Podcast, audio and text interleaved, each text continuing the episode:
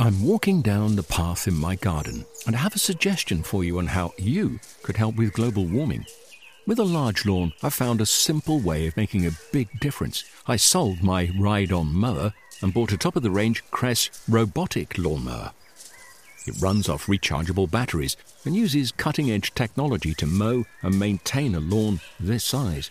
The petrol mower has gone, and with it, the emissions. I actually don't know why I didn't sell the ride on sooner. With the Kress robotic lawnmower, the lawn is actually looking better. The tiny grass cuttings fall into the grass roots, helping to fertilize the grass. And the family doesn't have to put up with the noise and fumes from the ride on. And I've freed up more of my time to spend with them and in the garden. It's an easy step, and you could also be making that change today. Ask for Kress in your local garden machinery dealer or visit kress.com. I'm just pulling on the cap with my fingertip and seeing uh, if it kind of bounces back, like doinging it. Today we're rummaging in the undergrowth.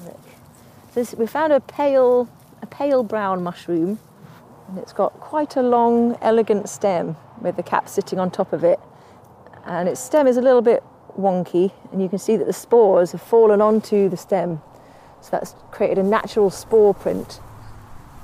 Plant pathologist Jassy Drakulic will be showing us how fungi help wildlife in unexpected ways. And we'll be hearing the story of an unsung hero who helped introduce many of our favourite garden plants. In fact, you might say that Chow was likely the most prolific botanical explorer of the early 20th century. Plus, we'll be getting up close and personal with a garden visitor you'll know well the earthworm. Recyclers, food for birds, superstars of our soil, RHS principal entomologist Andy Salisbury will be sharing some fascinating facts about these wiggly detritivores. There is a giant earthworm, and that can be over a metre long. I'm Guy Barter, and this is Gardening with the RHS.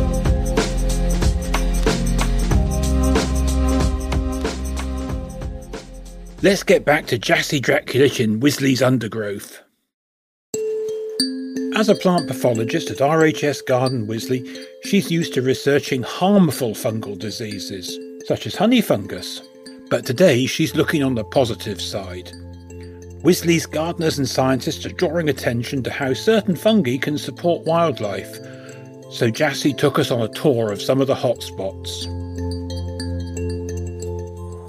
So there's fungi that provide food for wildlife. So when we're thinking about invertebrate wildlife, there's lots of different beetles that like to feed on fungi. And so when we think about the handsome beetles, also known as the false ladybirds, their adults will feed on the mushrooms and then their larvae will develop inside the mushrooms and feed on, like graze on the mycelium. That's the network of threads that make up the kind of the main body of fungi compared to the ephemeral mushrooms that just come and go. And then there's other invertebrates that will feed on spores specifically. Some spores, in fact, won't germinate until they've been digested by something like an earthworm. And then there's also the sort of the habitat creation side of things. There's beetles who overwinter as adults inside of things like the collared earth star. This is one of the stomach fungi, so it creates like a kind of sac full of spores. And when all those spores are gone, that's just a nice little cave for some beetles to go and hang out in and take shelter over the winter time. And then Fungi also live inside of dead wood and rot that down, and as they do so, they create a softer structure that other insects and mammals can come and live inside as well. So, we are going to be putting in some new exhibitions in order to create some specifically like mushroom logs in and around the wildlife garden. These will be rotting down and recruiting biodiversity to come to them so let me take you up around the wildlife garden and show you where we're going to be putting these fungi exhibits. And let's have a look and see what other fungi are popping up. So, this, we found a pale brown mushroom and it's got quite a long, elegant stem with the cap sitting on top of it. I'm just pulling on the cap with my fingertip and seeing uh, if it kind of bounces back, like doinging it.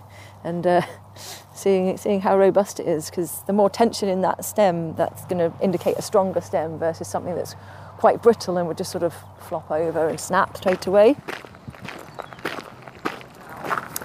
So yeah, we're walking um, over across the Wellbeing Garden to the other side of the hilltop building where there is an old hornbeam standing. And at its base, there is quite a large conch of a bracket fungus um, from the genus Ganoderma. Um, now, this whole genus, they rot the heartwood out of trees. Heartwood is, is non functional, it's like the old wood that used to be the sapwood from years ago. And yeah, it makes the tree much heavier. Heart rotted trees, they still live, they're still functional, but the, the really good benefit in terms of wildlife is this hollow that is created is full of loose material that detritivores can feed on and then feed on each other that lives in there. It's like a whole ecosystem just inside that rotted tree. And like the older the tree get, the more species that it can support. And so this, this heart rot is something we want to flag as a kind of a driver of improving biodiversity. So the old hornbeam tree is still quite mighty. It's obviously it's lost a lot of its leaves now for winter, but it's not up in the branches. It's right down at the base of the trunk where this large brown growth has emerged. It's about 30 centimeters across, about probably about another 30 centimeters um, in depth, and it's sort of layers, like several layers, grown one after the other, year upon year. And the most recent growth is at the bottom, and it's got this sort of pale brown kind of uh, spongy type layer. Best thing you can do for fungi is to introduce dead wood that still has its bark attached, fresh dead wood, and to allow it to rot down. And that could be small branches, make demarcating different areas in your garden. Adding in wood chips is also really great because different fungi thrive in different sizes of wood. And also larger logs, creating different sizes of habitats encourages different fungi to thrive and encourages different invertebrates to, to interact with that as well. And also when it comes to adding wood, try to be less sterile about it. You know, consider making your raised bed out of logs instead of out of planks. Fungi often instill a lot of fear in the public. A lot of the reaction from most of our members when they have a photograph of a fungus in their garden, they're like, "What is it? How do I get rid of it?" Which our response is, well, there's very few things that are going to be growing in your garden as a mushroom and actually going to be causing any kind of harm. Pretty much everything else you'll be finding, which is, you know, the vast majority of finds, are going to be doing a huge amount of good. And so we're trying to remove that fear, get people to embrace so the benefit, beneficial side of these things, and to actually act to try and be a steward to encourage fungi in their gardens, to try and encourage like a rich sort of soil environment with good fungi, good bacteria, which should be more resilient against things like pests and diseases.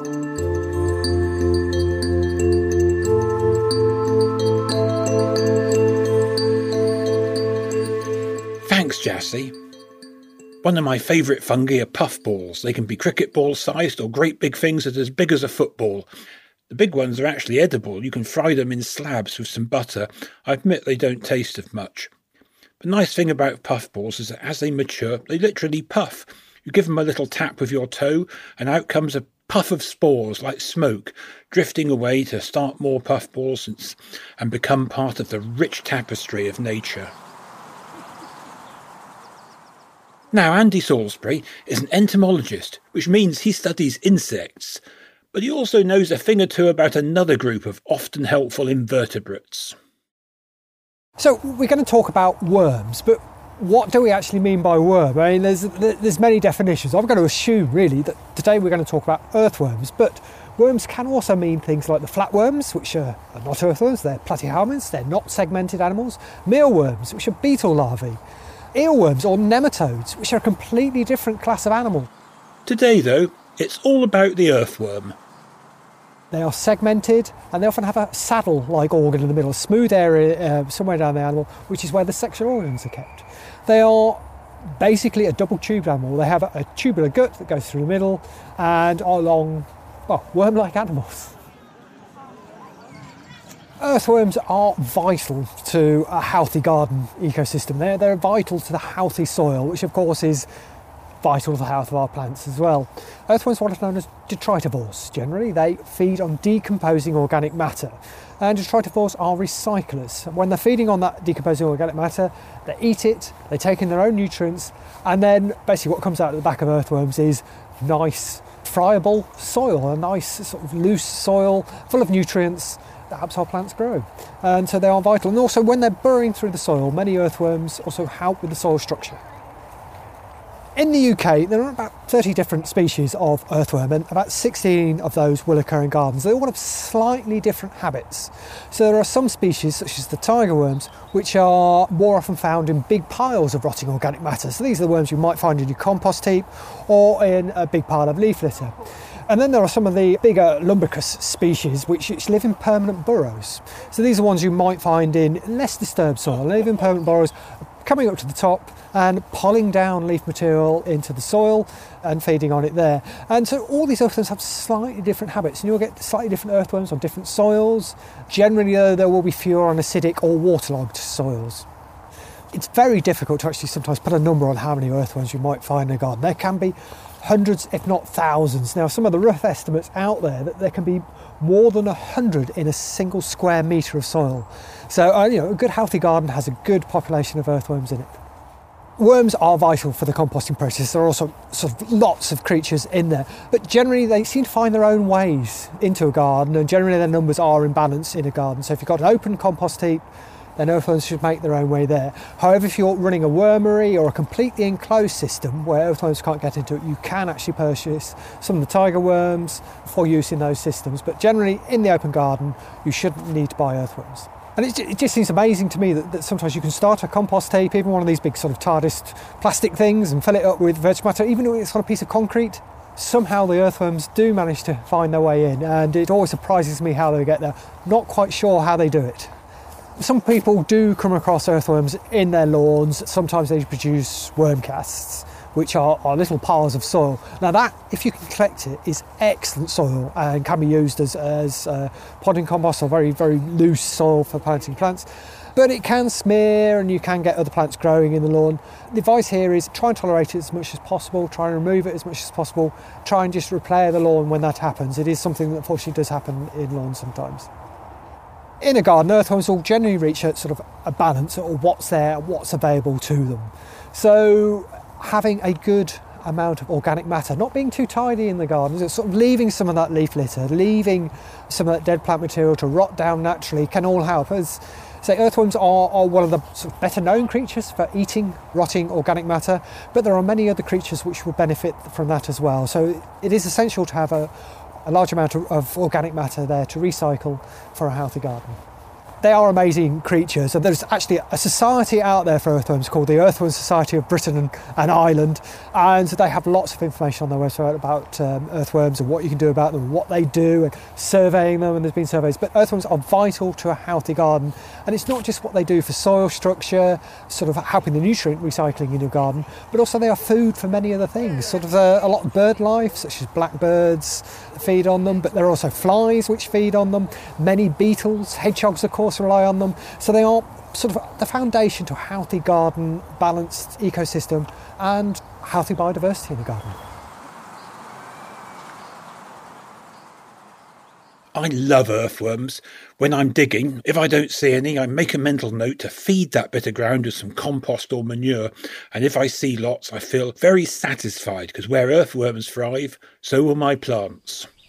Thanks, Andy. The next time you're admiring a rhododendron or clematis or buddleia, think of Zhao Chengzhang. Zhao isn't known in horticultural history, despite working closely with prominent botanist George Forrest, who visited China to gather plants in the early 20th century. Zhao would have collected many of the specimens that Forrest is now credited with introducing to Western cultivation. Yvette Harvey, keeper of the herbarium at RHS Garden Wisley, and Leonie Paterson, archivist at the Royal Botanic Garden, Edinburgh, wrote an article about Zhao for the Plant Review magazine. So, to shine a light on his work, we spoke to them. Leonie started by telling the popularised story of George Forrest. It's often a very one sided story that we tell. We obviously tell the story from Forrest's point of view, and we never really sort of tell it from the point of view of, of the, yes, the disgruntled locals, I suppose, fed up uh, interference from outside sources. So Forrest would have um, arrived in China in 1904, scouting out the area of Yunnan and working out where best to do his plant collecting in 1905. So in 1905, we find him on the Mekong River. He would have based himself, I suppose, where the Europeans had based themselves in China, so like places like missions and consulates. And the mission would have had a number of what Forrest referred to as converts, so local people that would have converted to um, the Catholic faith. And he was using these men to help him collect plants. They would have had good knowledge of the plants. They would have had good knowledge of the rivers and valleys and how to move around the region where they could go. They also would have been able to go places that Forrest wouldn't have been able to go. It was a very hostile area for Westerners at the time.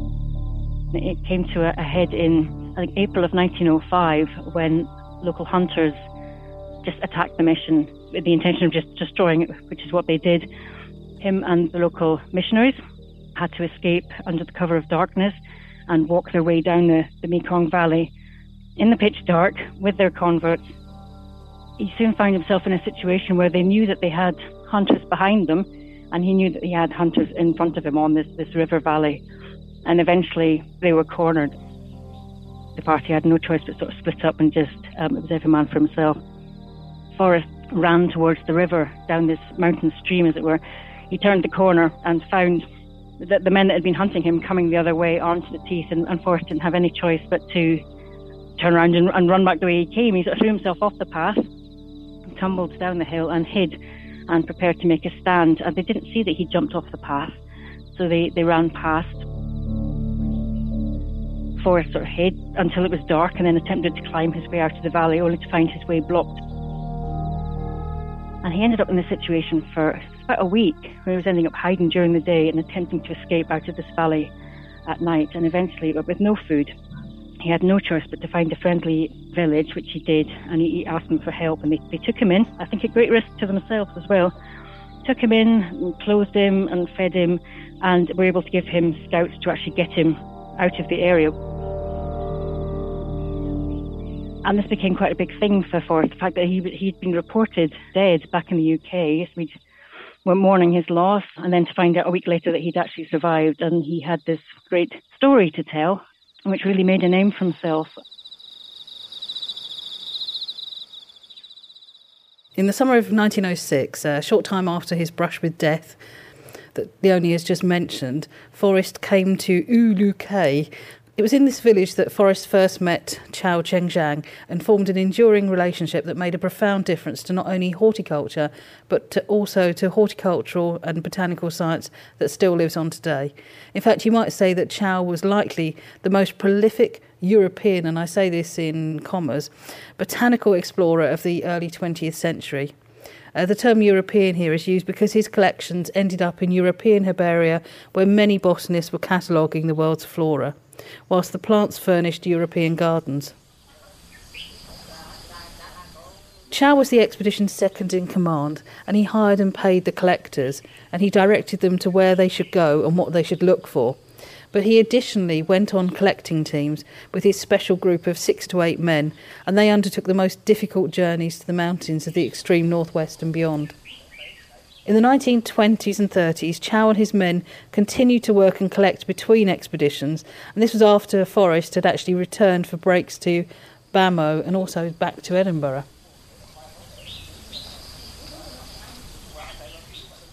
So, just a few of the plants that were introduced were I mean, the first thing I can immediately think of is Primula forrestii. Another plant that he collected was Pleione forrestii I hope you're noticing a, a trend here where they're all called after Forrest, whether he collected them or not. More interesting for Chow and the story of the Naxi people is the discovery of Rhododendron sinogrande, which was hailed through the streets of Edinburgh as a fabulous sensation. Many specimens were collected during periods of Forrest's absence, and here is a case in point. During a visit to Bhamo, Forrest sent his collectors back to Tengyueh ahead of him, and the collecting teams returned through the Salween Divide with mule loads of seed. And this included a specimen of a six to nine metre high rhododendron with huge leaves up to They described it as 76 centimetres in length. So this was not collected by Forrest in person. Taking a quick look at the names of taxa described by Forrest, of the 418 records, not a single one commemorates Chow, and yet he named many after Bulley, his wife, his children, his friend Litton, and also a useful customs clerk, Grierson, who had helped his his specimens return home. So one's left wondering how many of the 285 taxa, given the epithet Forrestii, were actually collected directly by George Forrest. Many certainly, but but all of them, we just don't know. We know that Forrest would have been quite heavily involved in a lot of the plant collecting, but certainly, yeah, he could not have done it without these indigenous groups that helped him. I think what if we lost by naming Chinese plants after Europeans? What do we also lose by using just the Linnaean binomial plant names on labels? This was done to reduce the confusion that can be caused by referring to the plethora of common names that a plant will be used. But by looking at the common name, we can learn a lot about the plant and its uses. And I believe it would be the same across the globe, of course. I mean, why shouldn't it be? Uh, so, should the labels on plants in our botanic gardens, for example, also include common names? And if the indigenous name a rhododendron, for example, tells us more about where it came from or how it grows or what it was used for, or even myths and legends of the region, then wouldn't that be a good thing?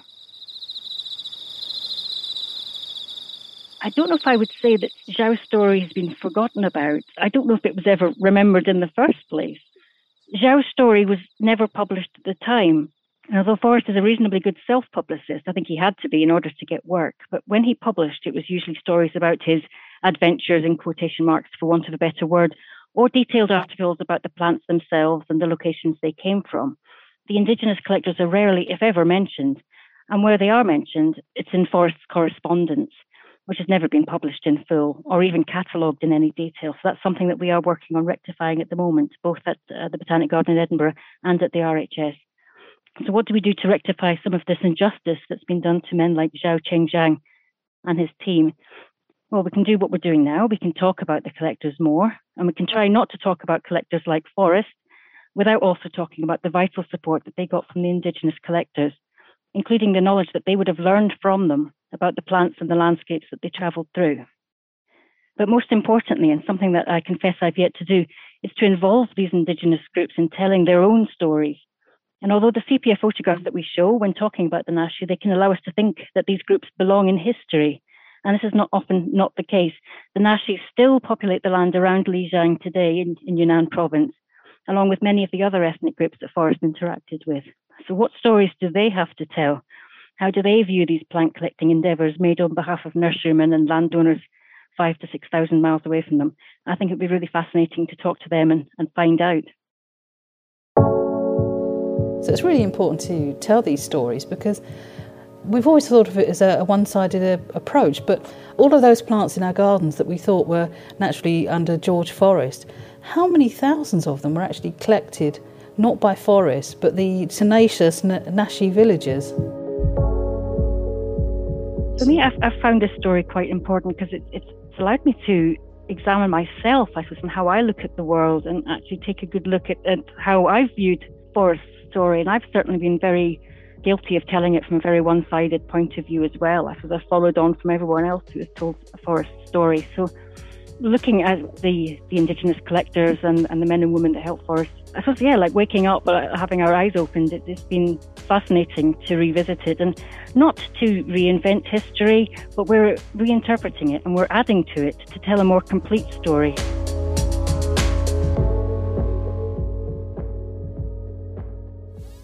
Thanks, Yvette and Leonie. Follow the link in our show notes to read more about Chao Chengzhang and the archive photography from the expeditions. There you can also find links to subscribe to our quarterly magazine, The Plant Review, for lots more fascinating plant stories collected from around the world. Well, that takes us to the end of this week's show. Thanks for listening. I'm going outside now to continue raking up my leaves there's a lot of them from the various trees round the garden, and rather than gathering them up and making leaf mould, I'm going to rake them under my trees and shrubs to form a thick layer, held in place so they're not blown about by the winds with a layer of garden compost. By July, they'll have disappeared into the soil with the help of those earthworms. If you'd like more information on anything we've covered today, essential earthworms, plant hunters, and fantastic fungi, just head to rhs.org.uk forward slash podcast. Until next time, it's goodbye from me, Guy Barter.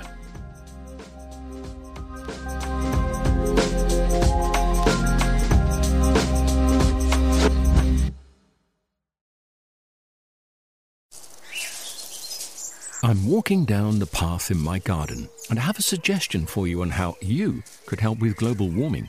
With a large lawn, I found a simple way of making a big difference. I sold my ride on mower and bought a top of the range Kress robotic lawnmower. It runs off rechargeable batteries and uses cutting edge technology to mow and maintain a lawn this size. The petrol mower has gone, and with it, the emissions. I actually don't know why I didn't sell the ride on sooner. With the Kress robotic lawnmower, the lawn is actually looking better. The tiny grass cuttings fall into the grass roots, helping to fertilize the grass. And the family doesn't have to put up with the noise and fumes from the ride on. And I've freed up more of my time to spend with them and in the garden. It's an easy step, and you could also be making that change today.